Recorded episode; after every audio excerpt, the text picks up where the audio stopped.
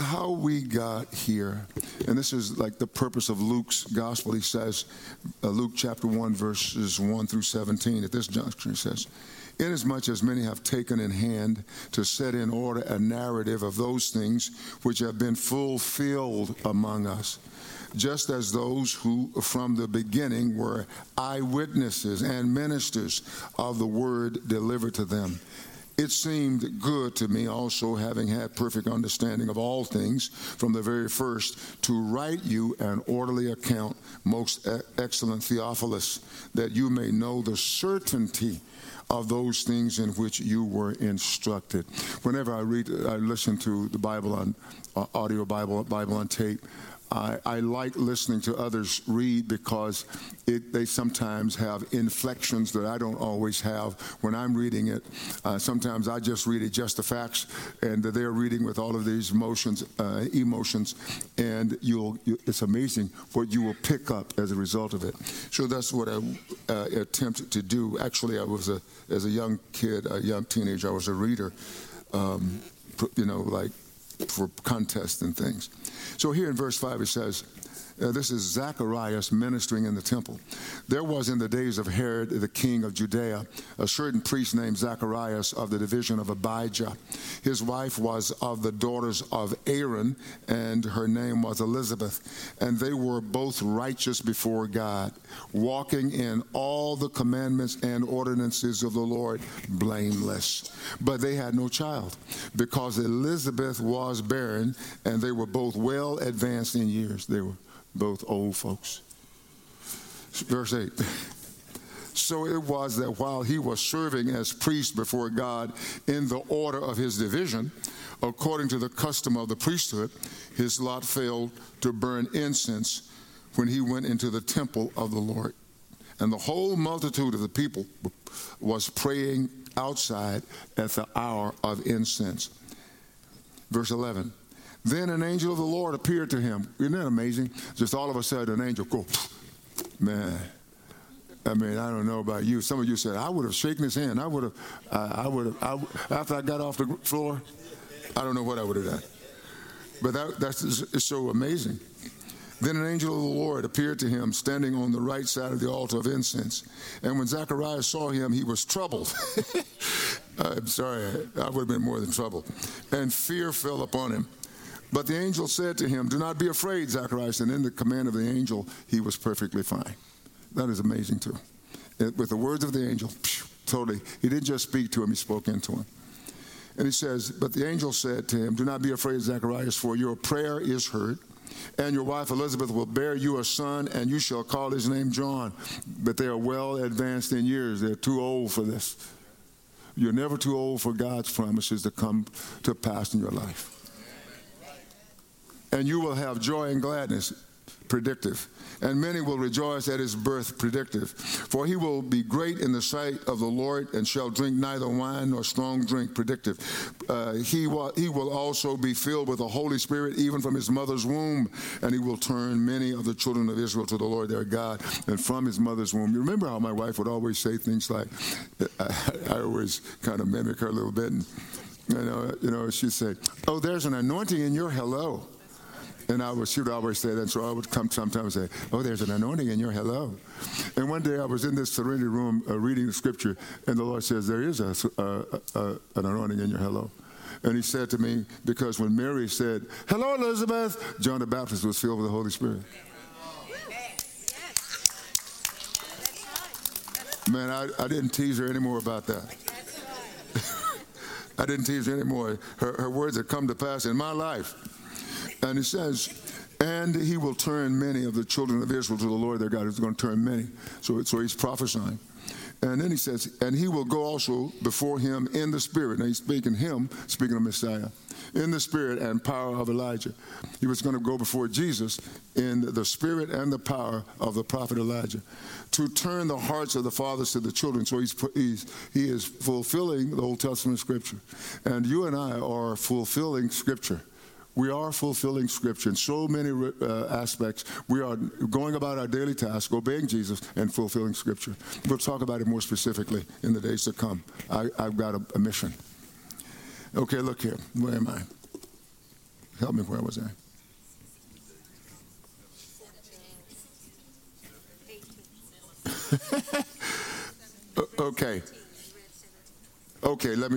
17. Okay, let me read again. He will also go before him in the spirit and power of Elijah to turn the hearts of the fathers to the children and the disobedient to the wisdom of the just, the justified, to make ready a people prepared for the Lord. That is what our mission is right now, is to fulfill this as well. Okay, verse 18. And Zacharias said to the angel, how shall I know this? He's a man of God. An angel talking to you? What do you mean, how should I know this? Think angels coming from God's throne lying to you? Come on, man. What's going on, Zacharias? Come on, what's going on? How shall I know this? For listen, look into the natural. For I am an old man, and my wife is well advanced in years. And the angel answered and said to him, I am Gabriel. I mean, it's beautiful. I am. Well, I am Gabriel. Listen, who stands in the presence of God. Wow. And was sent to speak to you and to bring you these glad tidings. I came from the divine majesty to talk to you. And you're asking me, how do I know this? Let's be believers. Listen, it's amazing. He said, and was sent to speak to you and to bring you these glad tidings. But, behold, you will be mute and not able to speak until the day these things take place, because you did not believe my words, which will be fulfilled in their own time. And the people waited for Zacharias and marveled that he lingered so long in the temple. But when he came out, he could not speak to them. And they perceived that he had seen a vision in the temple, for he beckoned. I'm sorry, not making fun, Lord. Yeah. For he beckoned to them and remained speechless. So it was as soon as the days of his service were completed that he departed to his own house. Now after those days his wife Elizabeth conceived, and she hid herself 5 months, saying, thus the Lord hath dealt with me in the days when he looked on me to take away my reproach among people. So God never forgets. He always keeps his word. He always keeps his promises. You're not too old to have God's word fulfilled in your life. Amen. Amen. Verse 26 says, now in the 6th month. Can you say 6th month with me? Wow. Now in the 6th month, the angel Gabriel was sent by God to a city of Galilee named Nazareth, to a virgin, not just a young woman, to a virgin woman, betrothed to a man whose name was Joseph of the house of David. The virgin's name was Mary. And having come in, the angel said to her, rejoice, highly favored one, the Lord is with you. Blessed are you among women. Because there were many, many, many young virgins in Israel, but she was chosen out from among the virtuous. Wow. That's big. Yeah. Whew, wow, this is big. And where was I? Okay. Rejoice, highly favored one, the Lord is with you, blessed are you among women. But when she saw him, she was troubled at his sayings. The second time we read that.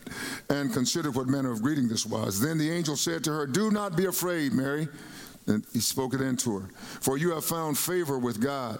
And behold, you will conceive in your womb and bring forth a son, and shall call his name Jesus. He will be great, and he will be called the Son of the Highest. And the Lord will give him the throne of his father David. This is yet to be fulfilled, though he did have it in a sense, but never sat on it. This is going to be fulfilled, and I think it's soon.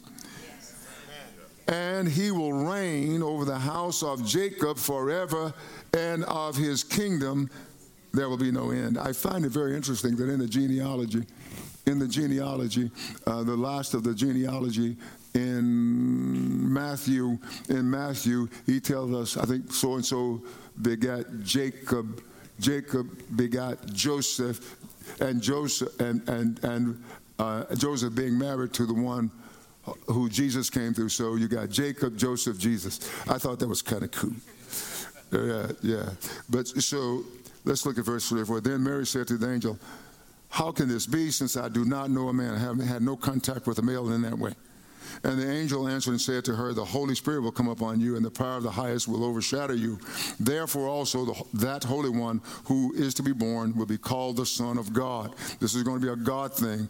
And I like to say that this was between God and a woman. No man had anything to do with it. I mean, I think that should speak to all of us, the way we view things. God and a woman brought this thing together. All right. For he says, now indeed Elizabeth, your relative, has also conceived a son in her old age, and this is now the 6th month for her who was called barren. For with God nothing will be impossible. Everybody in the house. For with God nothing will be impossible. One more time. For with God nothing will be impossible.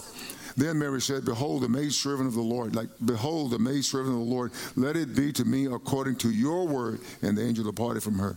Now Mary arose in those days and went into the hill country with haste to a city of Judah, and entered the house of Zacharias and greeted Elizabeth. And it happened when Elizabeth heard the greeting of Mary that the babe leaped in her womb, and Elizabeth was filled with the Holy Spirit. Elizabeth was filled with the Holy Spirit because John the Baptist was filled with the Holy Spirit that morning. That's powerful. And then she spoke out with a loud voice and said, blessed are you among women, and blessed is the fruit of your womb. But why is this granted to me, that the mother of my Lord should come to me? For indeed, as soon as the voice of your greeting sounded in my ears, the babe leaped in my womb for joy. Blessed is she who believed. And somehow, through the Holy Spirit, she knew that Mary had believed. And that God wants to impress this upon our heart. Blessed is she who believed, for there will be a fulfillment of those things which were told her from the Lord. Because blessed is she who believed. Blessed is the one who believed. Amen. Amen.